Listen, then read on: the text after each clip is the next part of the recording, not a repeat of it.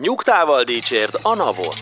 Egy podcast azoknak, akiket érdekelnek az adózással összefüggő hírek. Adószakmai és közéleti kérdésekről közérthetően. Néha viccesen, de leginkább lényegre törően. Boár György és Radnai Károly, valamint állandó beszélgetőtársuk Horváth Dániel, Két hetente összefoglalja, amit nem akarunk hallani, de mégis mindenkit foglalkoztat.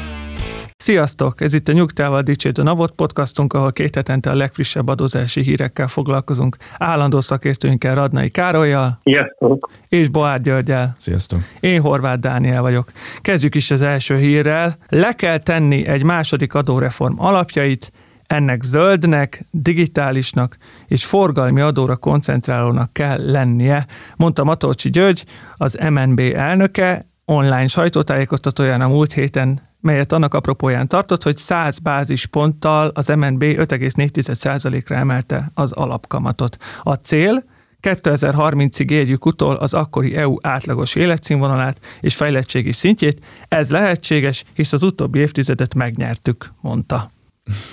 Szerintem ami az érdekességét adja ennek a hírnek az, hogy az MNB is elkezdett foglalkozni azzal a témával, amit már az előző adásunkban is érintettünk, hogy itt van egy olyan költségvetési lyuk, amit be kell foltozni, és ehhez valószínűleg az adórendszerhez is erősen hozzá kell nyúlni. Igen, ehhez kapcsolódóan jegyeznénk meg, hogy egy rendkívül tartalmas cikk jelent meg nem olyan régen a Telexen Karesztollából, ami szintén ezzel a témával foglalkozik, érdemes olvasni. De igen, tehát tovább menve Matolcsi György azt is mondta, hogy három fő problémát lát jelenleg a magyar gazdaság szerkezetében. Elromlottak a pénzügyi egyensúlyok, elromlott a költségvetés egyensúlya, és a folyófizetési mérleg egyensúlya is elromlott. Mind a hármat helyre kell állítani, ehhez minőségi felzárkóztatási szerkezetre van szükség, a foglalkoztatási szint megtartása mellett, és termelékenységi fordulatot kell elérni.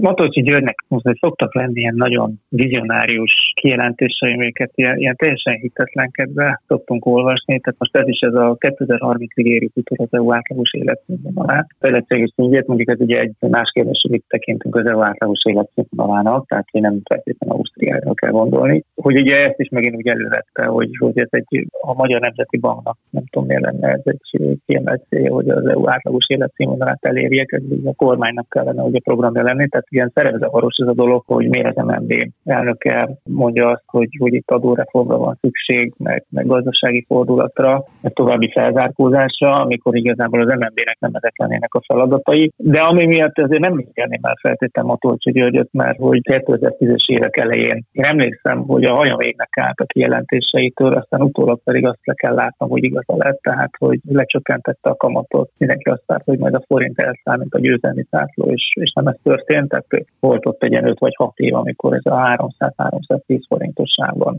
mozgott a forint, anélkül, hogy bármi történt volna, és nem azért lett most 370 vagy 80 forint az euró, mert, mert a kamat politikában gond volt, hanem mert más problémák történtek a gazdaságban, ami gond volt. Szintén azt mondta, hogy kell egy millió munkahely, ami egy egészen elképzelhetetlen dolog volt 2010-ben, amikor volt, tudom én, 3,5 millió foglalkoztatott, és akkor azt mondta, hogy ezt mindent fel kell venni legalább 4,5 millió foglalkoztatottra, és akkor így, úgy, hogy de hogy, hogy lesz ez, és aztán most meg azt látjuk, hogy már 5 millió a foglalkoztatottak száma. Tehát, hogy, hogy ezekben a dolgokban ilyen nagy állításokat tett, és aztán végül is igaza lett. Úgyhogy ha Matosi György azt mondja, hogy el kell érnünk 2030-ra az EU átlagos életszínvonalat, akkor már nem vagyok olyan szeptikus azzal kapcsolatban, amit mond, azzal, hogy továbbra se értem, hogy neki miért nem elnökként ez a legfontosabb, nem feltétlenül lenne a feladata. De abból a szempontból nagyon jó, hogy ugye az elmúlt egy évben vagy másfél évben nagyon megváltozott a Matolcsi Györgynek a kommunikációja, tehát sokkal a kormánykritikusabb lett, és azért ez szerintem nagyon jó, hogy, hogy hát legalább belülről is azért szól valaki, hogy ha valami nem, nem jól megy, ugye Matolcsi György legalább egy évvel ezelőtt már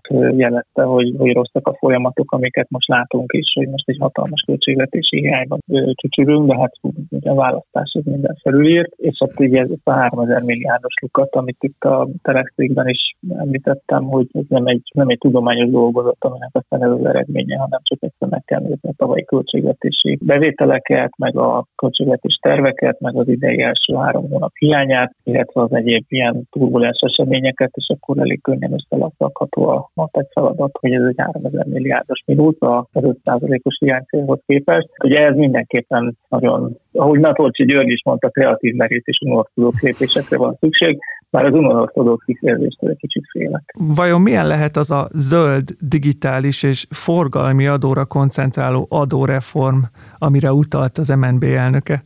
A zöldet nem értem, a digitális meg a forgalmi adót azt értem, a zöldet szerintem az csak az, mint most a pénzügyi piacokon nagyon fontos a zöld fordulat, kicsit mindenhova oda teszik. Hát igen, túl sok konkrétumot erről, ha jól tudom, nem árult el. Nem, nem tudunk egyebet egyenlőre. Egy szektorális különadó lehet zöld.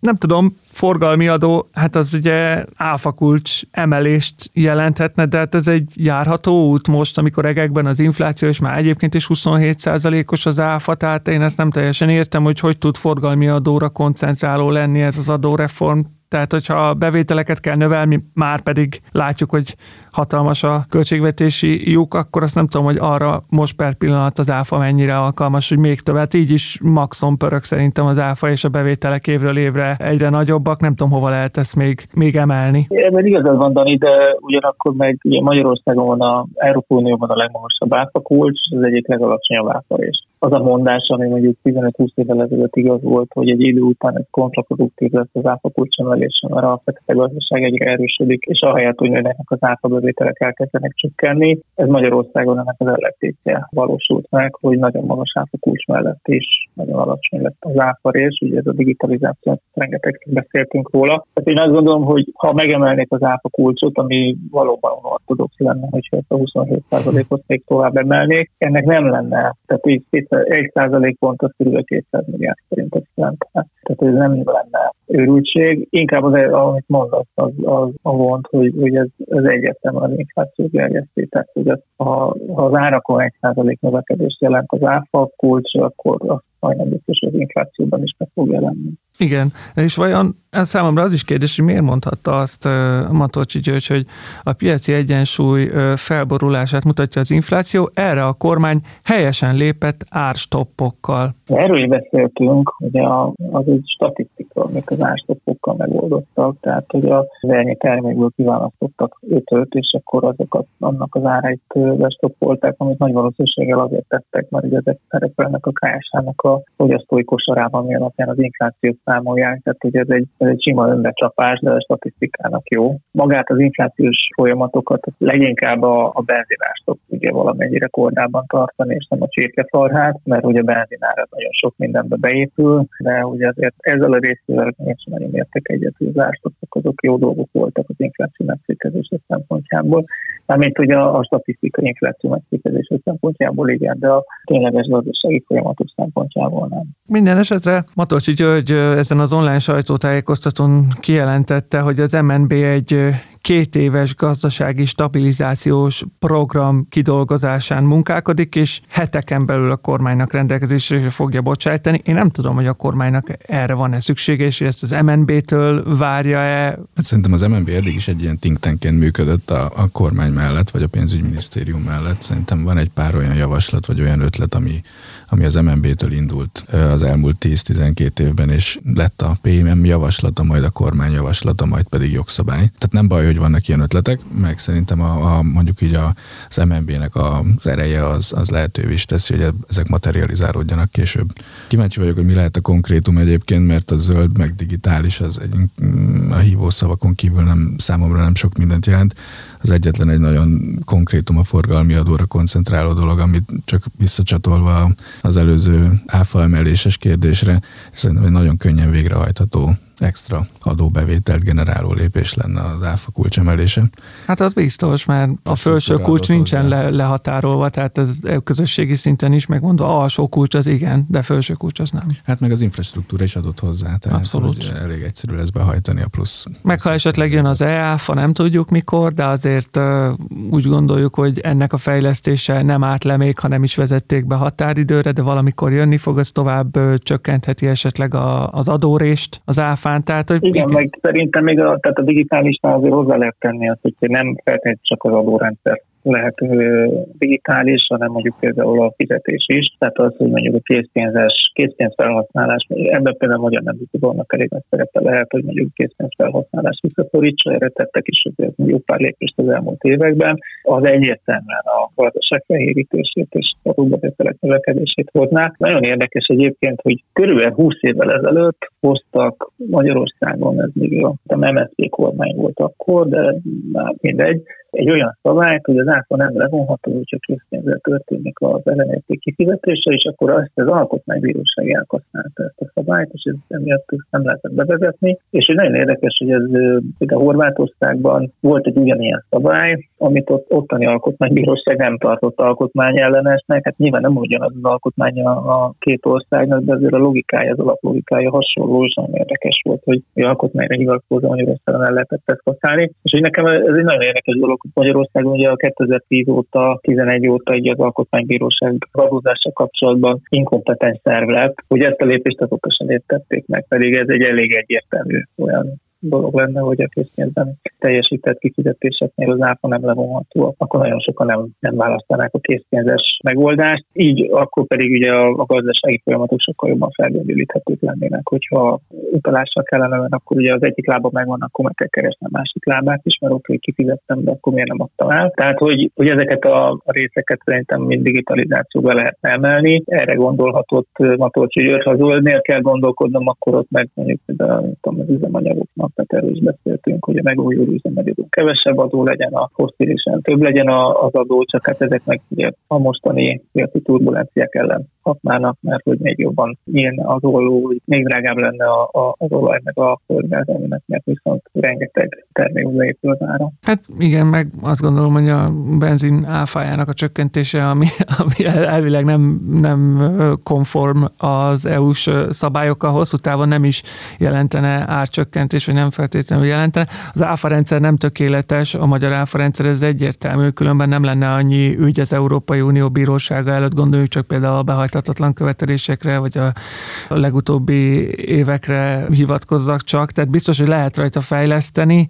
Én azt nem látom, hogy negatív externáliák nélkül olyan hatalmas pluszbevételt lehetne ebből előidézni, de a Európai Unió más országai is az adórendszer átalakításán dolgoznak, például Lengyelország is, ahol a legfrissebb hír az, hogy a lengyelek személyi jövedelem adó kulcsot csökkentenek. Nehéz idők jönnek, mondta Mateusz Morawiecki kormányfő, és ezért Lengyelország bevezeti a Putyin ellenes pajzsot. Céljuk a lengyel gazdaság orosztalanítása és a magas infláció elleni védelem. Ennek érdekében legfontosabb intézkedésükként a személyi jövedelem adó első adóköteles sávjában 17-ről 12% ra csökkentik az adókulcsot. Egyébként Lengyelországban 30 ezer zlotyiig SZIA mentes a jövedelem. Ez a 12% os sáv a 30 és 120 ezer zlotyi közötti jövedelmet érinti, e fölött pedig 32%-os SZIA-val kell számolni, ennek továbbra is változatlan az adókulcsa. Dani, mennyi egy lopci? 80 forint nagyjából. 81. Akkor mennyi ez? 2 millió 400 ezer forintig, akkor adómentes az hát nagyjából 200 ezer forint. 200 forint. Igen, hát az olyan, mint ugye, ugye nem tudom, biztos ö, emlékeznek a kedves hallgatók rá, hogy páradással ezelőtt még a választások előtt beszélgettünk arról, hogy voltak olyan adóreform tervek, amik a minimálbért a mentessé tették volna, és foglalkoztunk is ezzel. Hát úgy tűnik, sőt nem úgy tűnik, ez így is van, tehát a lengyeleknél már több éve ez egy bevezetett intézkedés. Hát igen, tulajdonképpen egy három kulcsos SZR rendszerük van. Igen, három kulcsos SZR rendszerük van, ebből gyakorlatilag a középső sávot ö, csökkentették 17-től 12 százalékra, és a lengyel átlagbér, ami nagyjából 90 ezer zlotja, a legfrissebb információink szerint szintjén ez, ez egy körülbelül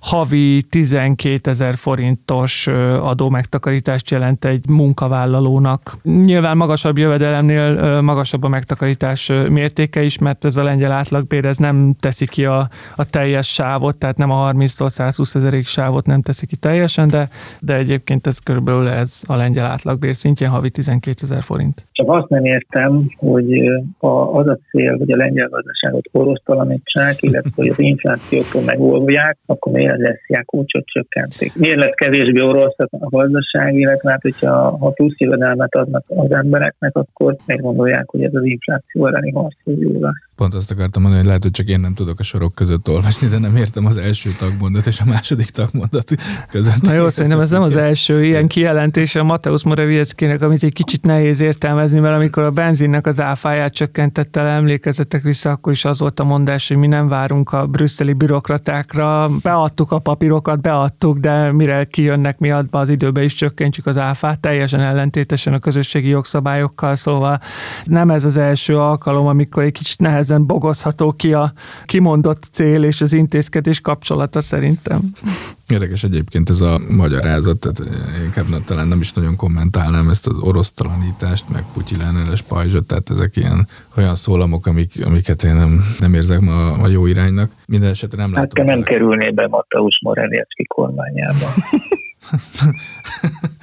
Igen. Ilyen skeptikus vagy ezekkel az intézkedésekkel kapcsolatban. De hogy a, a, nem látom az összefüggést az SZIA csökkentés a hirdetett célok között, de mondjuk még ez még csak egy tervezet, ugye? Tehát, hogy ez még... Igen, igen, igen. Egyelőre a jogszabálytervezetet dolgozták ki, ez a, ez a legfrissebb hír, de hát nagy valószínűség szerint be fogják ezt vezetni. Igen. Annyit hozzátennék a hírhez, hogy ha már legalább foglalkoztunk itt a lengyel SZIA-val, és akkor így belenéztünk, hogy hogyan működik, hogy azért érdekes, hogy nagyon hasonló ország, mint Magyarország, tehát hogy a társadalomnak a viselkedése, és ennek ellenére egy teljesen eltérő rendszer van. Hát meg, meg fogom interjúlni a lengyel kollégákat, hogy mennyire hatékony szerintük a, a lengyel adórendszer de hogy érdekes különbségek vannak, hát egyrészt, hogy nem egy kulcsos, hanem három kulcsos, és ott ugye van adómentes is, meg van egy 32%-os jövedelemsáv. Másik ilyen nagyon markáns különbség az meg a járulékok, hogy nálunk ugye a, a járulék az kb. úgy működik, mint az SZIA, tehát hogy mondhatunk 15%-os SZIA, de igazából 33,5%-os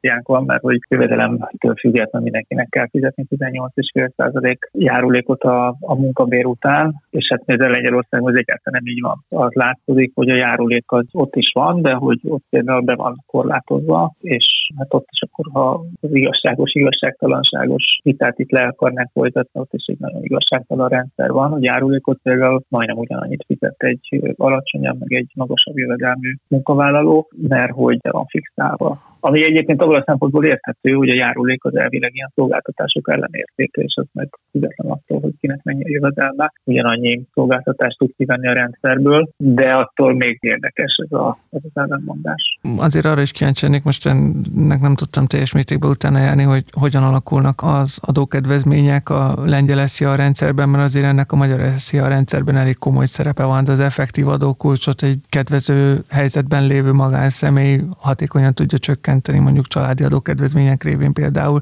és vannak a lengyel SZIA rendszerben is ilyenek, részletesebb kutatást most nem tudtam e tekintetben végezni, de lesz olyan adás, ahol erre még visszatérünk, hogy az ő adórendszerüket egy kicsit részletesebben elemezzük, de nem csak a lengyelek dolgoznak az adórendszerük reformján, hanem az általunk már többször emlegetett Észtország is, akik ugye pont a lengyelekkel és egyébként velünk karöltve nagyon sokáig akadályozták a globális minimum adó bevezetését ellenezték is. Nos, az ECOFIN, vagyis az Európai Unió gazdasági és pénzügyi tanácsa 2022. április 5-én olyan megállapodásra jutott, amely lehetővé teszi Észtország számára, hogy ezt a globális minimumadót csak 2030 után vezesse be. Az észt pénzügyminisztérium fontos győzelemként értékeli ezt a megállapodást. Egyébként is leszögezték, hogy a globális minimumadó bevezetése miatt a saját cashflow alapú társasági adórendszerükön nem fognak változtatni, mivel az észt vállalkozások 99%-át a globális minimumadó egyáltalán nem érinti. Az észt TAO rendszer egyébként a társaságok elért eredménye helyett a tulajdonosoknak kiosztott osztalékot adóztatja, és ezzel támogatja a nyereség újra befektetését, így hosszú távon az egész gazdaság növekedését. Meglepő, talán annak, aki nem járatos a témában, hogy korábban már hatszor választotta a Tax Foundation az észtadó rendszert az OECD tagországok közül a legversenyképesebbnek, meg lehet, hogy éppen ezért a cashflow alapú TAO rendszerért is, amit erőteljesen féltenek a globális minimumadótól. Nekem az a vicc jutott eszembe, hogy az a hír járja az erdőben, hogy jön a medve, és van egy listája, és aki rajta van a listán, azt megöli és a Justica rajta van a listán, és oda megy, és akkor a medve nem lehetne lehúzni a Hát de, lehet, és akkor. Ez, ez, ez, körülbelül ez jutott eszembe erről, hogy törgünk ezen, hogy úristen jön a globális minimumadó, és akkor ez a vonat nem lehet megállítani, el fog ütni mindenkit, és akkor az észtek azt mondják, hogy bocs, még ki szeretném maradni, és akkor ja jó, oké. Nem is értem, tehát hogy akkor 2030-ig kimaradnak. Jó, hogy pici gazdaság, de hát hogy miért lehet kimaradni? És akkor Magyarország miért nem? És akkor még hozzátenném azt, hogy ezen az ECOFIN megállapodáson se hagyták jóvá az irányelvtervezetet, mert hogy a lengyelek még mindig vétózzák az irányelvtervezetet, és ennek a jóváhagyásához valamennyi tagállam támogatására szükség van. Szóval egyszer már kitolták ugye egy évvel ennek a globális minimumadónak a bevezetését EU-s szinten. Nem tudom, hol lesz ennek a vége, mikor kerül ez ténylegesen bevezetése. De ami talán még egy érdekes gondolat, és megér egy, egy misét, az ez az észt TAO rendszer, ami cashflow alapon alapon működik.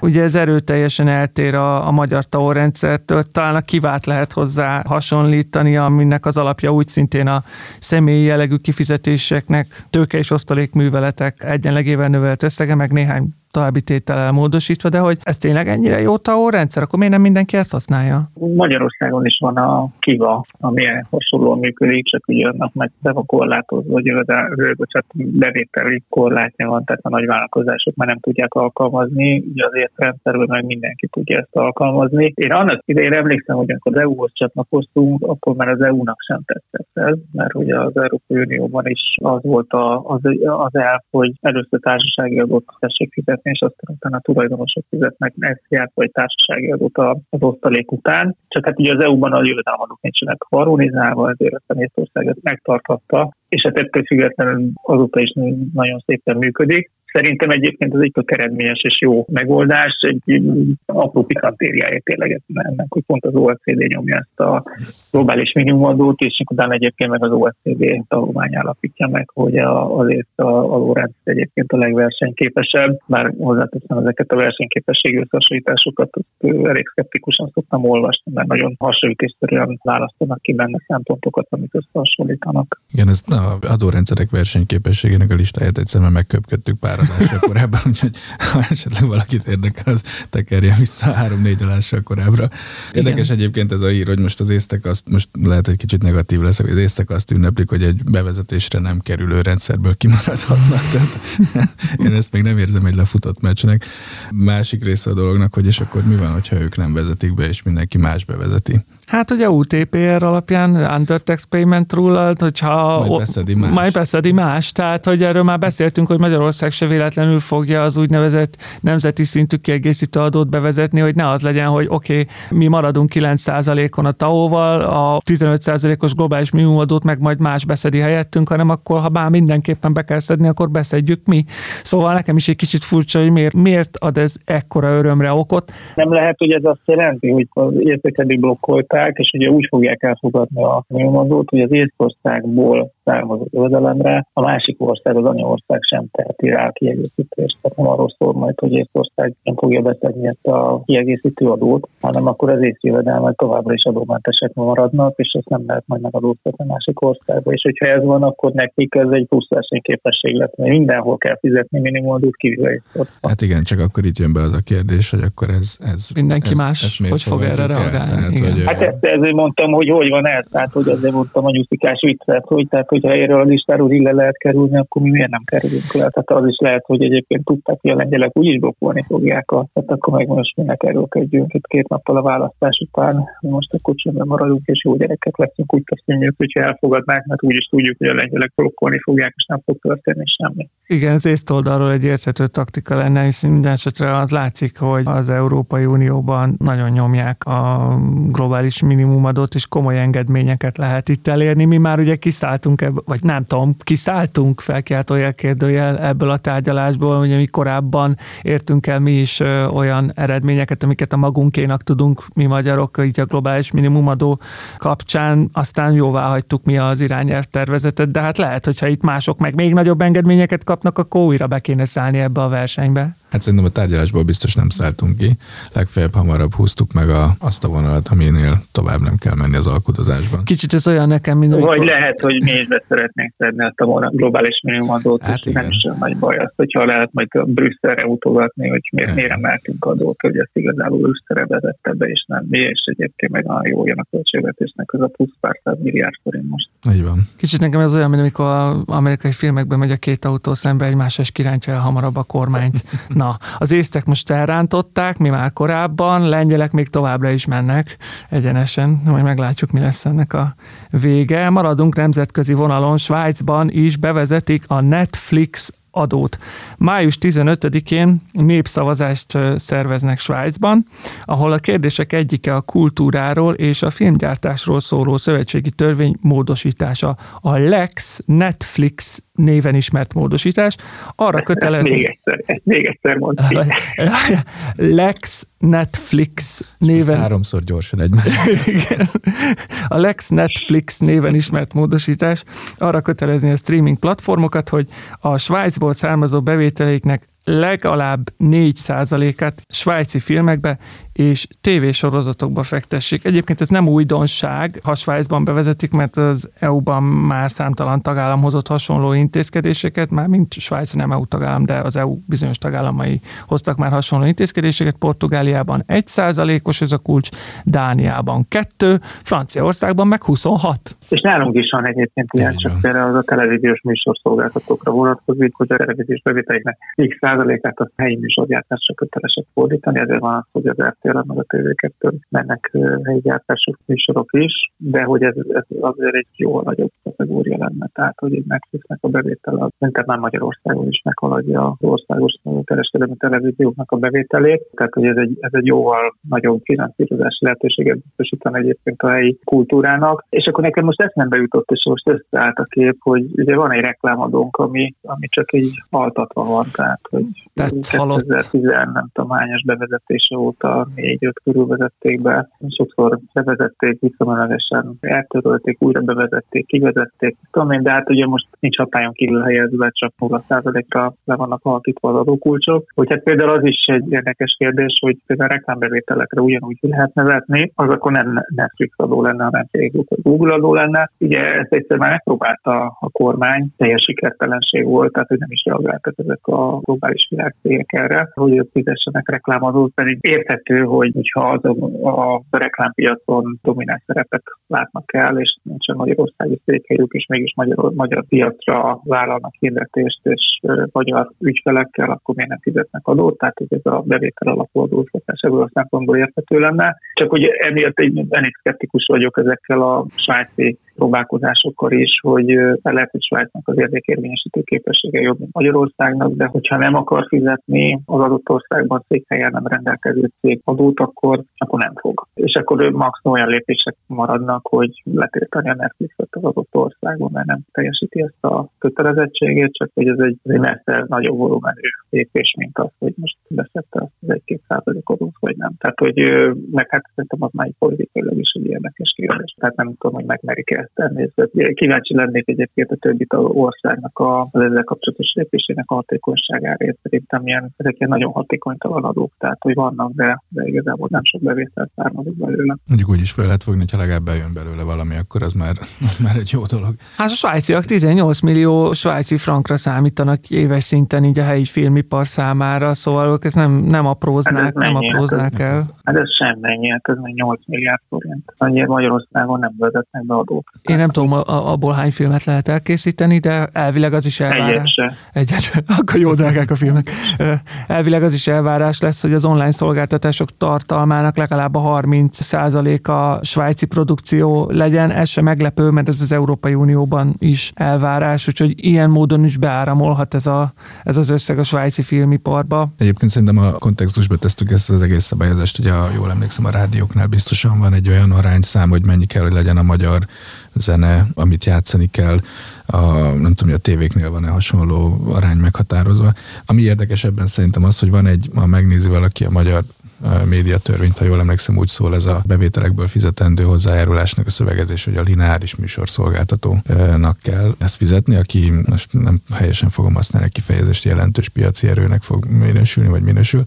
Na szóval, hogy, hogy fog, most fogalmazunk így, hogy egy old school struktúrára kialakított szabályozási rendszert most a disruptív módon működő streaming szolgáltatókra is ráhúzunk. Nekem ezben a, ebben a hírben az érdekes, hogy a, mondjuk így a streaming szolgáltatást is elérte az a, az a szabályozás, ami, ami a hagyományos televíziós adásra ki van terjesztve. De szerintem ez egy nagyon jó irány, tehát hogy az a cél, hogy, hogy helyi kontentet lássanak, és akkor, hogyha csak nem biztos, hogy az a egyedüli megoldás, hogy arra kötelezni mondjuk a, a Disney vagy az Amazon, hogy ne csak a Netflix-től beszéljünk, hogy helyi gyártást csináljon, az, az is lehet, hogy az is elég, hogy a felületén adjon megfelelő biztos helyet. Nem Disney, nem Amazon, nem Netflix gyártotta helyi, mert lehet, hogy akkor azok is sokkal jobban tudnának érvényesülni a piacon. Tehát ha a platformot adott, akkor lehet, hogy egy magyar film is. És ilyenre van is példa, hogy a Netflix meg az HBO föltet egyébként nem saját gyártású magyar filmet a saját felületére, esetleg sokkal magasabb a látogatottsága, mint a mondjuk a televíziókban. Pont azok a statisztikák, amiket a televíziók nyilvánosságra tudtak hozni, nekem kérdéses, hogy mennyire megbízhatók, meg hogy ténylegesen ülnek anyán a tévék előtt. Igen. Csak még visszakanyarodva a gondolatmenethez, hogy, tehát, hogy láttunk már erre példát, hogy adott szolgáltató, aki, aki egy új modellt vezet be, lásd Airbnb, vagy Uber, vagy Netflix, az szembesül aztán a, a helyi realitásokkal. Tehát, hogy egy érdekes,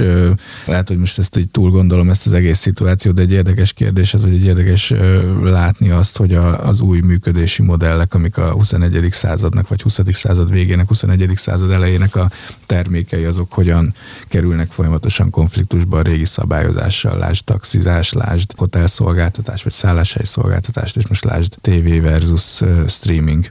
Igen, nem tudom, hogy hogyan kell ezt a harcot megvívni, vagy meg kell -e egyáltalán vívni, vagy, vagy engedni, hogyha a technika és az igények ezt lehetővé teszik, akkor a streamingek terjedjenek el jobban. Minden esetre értelemszerűnek tűnik a reakció, hiszen a Netflix és a hasonló streaming szolgáltatók a pandémiás időszak alatt extra profitra tettek szert, tehát rengetegen váltak Netflix előfizetővé. Extra, extra, profit. extra profitra.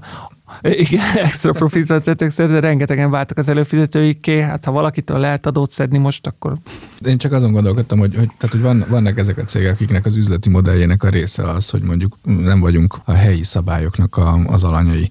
Tehát, hogy én úgy, úgy adok ki szobát, hogy nem vagyok a helyi szálláshely szolgáltatás szabályozásának az alanya, vagy úgy szolgáltatok tévéműsort, hogy nem vagyok a helyi szolgáltatási szabályoknak az alanya. Ez egy érdekes konfliktus számomra, és ennek van egy most akkor egy ilyen adóvetülete is, hogy egy üzleti modell arra, arra épül, hogy toljok a helyi szabályokra, most így nagyon csúnyán fogalmazva, és aztán megjön egy ilyen szabályozási próbálkozás, ami lehet, hogy nem sikeres, lásd reklámadó, de mégiscsak egy mondjuk így challenge vagy támadás az üzleti modellel szemben szemben. Na de ha már a 21. század termékeinél tartunk, friss hír visszatérve hazánkba, hogy már több mint száz motorkerékpár kapta meg az adómentességre jogosító rendszámot. Tavaly augusztus óta van lehetőség arra, hogy a tisztán elektromos meghajtású motorkerékpárok ilyen zöld rendszámot kapjanak, és azóta 113 járművet helyeztek így forgalomba, közölte az Innovációs és a Technológiai Minisztérium. A zöld rendszámos motorkerékpárok után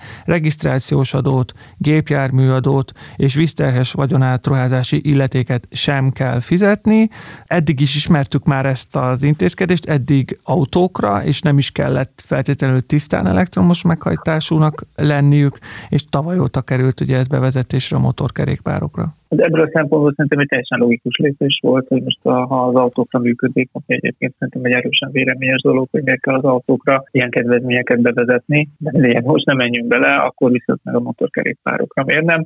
Nekem igazából inkább a, de most már annyiszor voltam szkeptikus ebben a mostani adásban, hogy akkor most már egy szkeptikus leszek, hogy ezekről mindig az, az jut eszembe, hogy, hogy ezeket mikor fogják majd megszüntetni. Tehát ezek a beetettő adók, amit ugye egy, szeretnének valami olyan helyzetet teremteni, hogy több legyen az elektromos jármű, mindenféle adókedvezményekkel, most majd aztán, amikor már csak elektromos jármű van, akkor is akkor meg azt lesz, hogy akkor miből lesznek az adóbevételek, és akkor látjuk majd azokat a szabályokat, amikről itt a múltkor beszéltünk, a karbonvám EU stratégia régia kapcsán, amiből aztán az derült ki, hogy igazából aztán a megújuló energiaforrásokat is már megadóztatja, csak kevésbé, mint a, a régieket, de hogy elindul egy szép átmenet arra, hogy igazából azért az államok abból élnek, hogy ilyen illetékeket és adókat kivetnek, és hogyha aztán mindenki átáll az elektromos motorizációra, utána meg nem lennének adók, tehát hogy szerintem ezek ilyen idejük óráig működő adómentességek. Hát igen, valószínűleg ez lesz az irány. Én inkább csak a, azon gondolkodom, hogy mit fogunk kezdeni az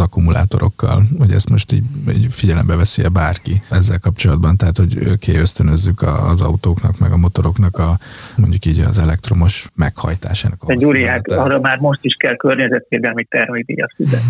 Na jó, csak én most ösztönzöm azt, hogy valaki ezt még extrán fogyaszt, és utána a költségeket meg szétporlasztjuk. Tehát, hogy nem tudom. Nekem, Persze, hát én is csak ilyen viccesen mondtam ezt, tehát hogy, hogy itt az, az elektronikus motorizációban, tehát hogy ez egy ilyen, ilyen önbecsapás, tehát hogy megpróbált az autóipar, meg, meg, meg hát ugye igazából a kormányok is örülnek ennek, kitalálni egy olyan megoldást a rosszra, ami úgy tűnik, mintha nem lenne rossz, de hát igazából a motorizációban nem, a, nem csak az üzemanyag és az, az által okozott környezetszennyezés a probléma, hanem Igen. ezeknek a, az összes, tehát az, hogy, hogy az utakat utána fel kell újítani állandóan, hogy ezeknek az eszközöknek az előállítása, milyen energiakibocsátással jár, utána ezeknek az üzemben tartása, milyen pluszköltségekkel jár, és ezt most ebből csinálunk a robbanó motorosból elektromos, azért végeredményben ezeket a káros externáliákat ugyanúgy megtartjuk. Igen. Nem ez lenne az irány, hanem a tömegközlekedés felé terelés, ez meg az adómentességekkel ezeket nem nagyon érik el. Jó, hát majd meglátjuk, hogy a második adóreform, ami többek között zöld is lesz, milyen kihatással lesz az adórendszerünkre, és abban hogy fognak elhelyezkedni, mert azért az furcsának tartanám, hogy egy zöld adóreform közben egyszer csak eltöröljük ezt a kedvezményt, de ez még a jövő zenéje. Így a végére egy nemzetközi hír, Donald Trumpnak ugye több adócsalási vizsgálata is folyik, és az egyik ilyenben egy New Yorki bíró megbírságolta a volt republikánus elnököt, méghozzá napi 10 ezer dolláros pénzbírsággal sújtotta azért, mert a vizsgálat során nem bocsátotta rendelkezésre a kért iratanyagot. A bíró Arthur Engoron így fogalmazott, Trump úr, tudom, hogy ön komolyan veszi a saját dolgát, én is az enyémet. Ezennel a bíróság megsértésével vádolom, és napi 10 ezer dollár pénzbírságot szabok ki önre. De miért? Boom.